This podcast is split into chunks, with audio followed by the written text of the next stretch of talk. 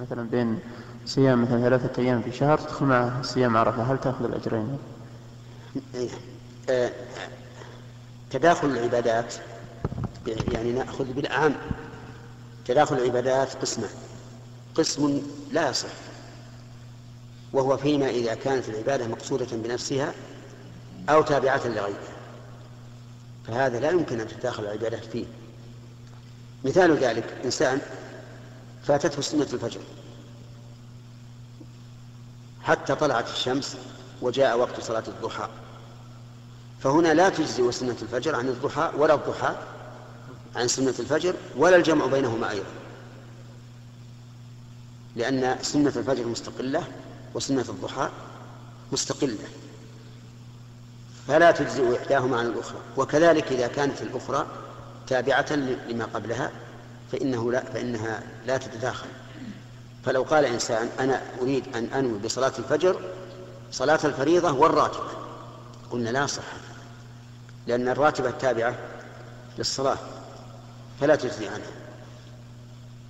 والقسم الثاني أن يكون المقصود بالعبادة مجرد الفعل والعبادة نفسها ليست مقصودة.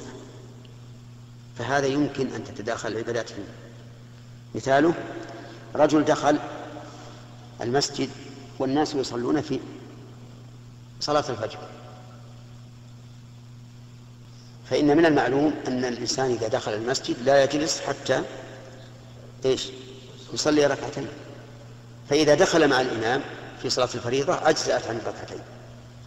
لماذا؟ لأن المقصود أن تصلي ركعتين عند دخول المسجد. وكذلك لو دخل الإنسان المسجد وقت الضحى وصلى ركعتين ينوي بهما صلاة الضحى أجزأت عن تحية المسجد وإن نواهما جميعا فهو أكمل. فهذا هو الضابط في تداخل العبادات ومنه الصوم. فصوم يوم عرفة مثلا المقصود أن يأتي عليك هذا اليوم وأنت صائم. سواء كان نويته من, الأيام الثلاثة التي تصام كل شهر أو نويته ليوم عرفة. لكن إذا نويته ليوم عرفة لم يجزئ عن صيام الأيام الثلاثة. وإن نويته يوم من الأيام الثلاثة أجزأ عن يوم عرفة وإن نويت الجميع كان أفضل.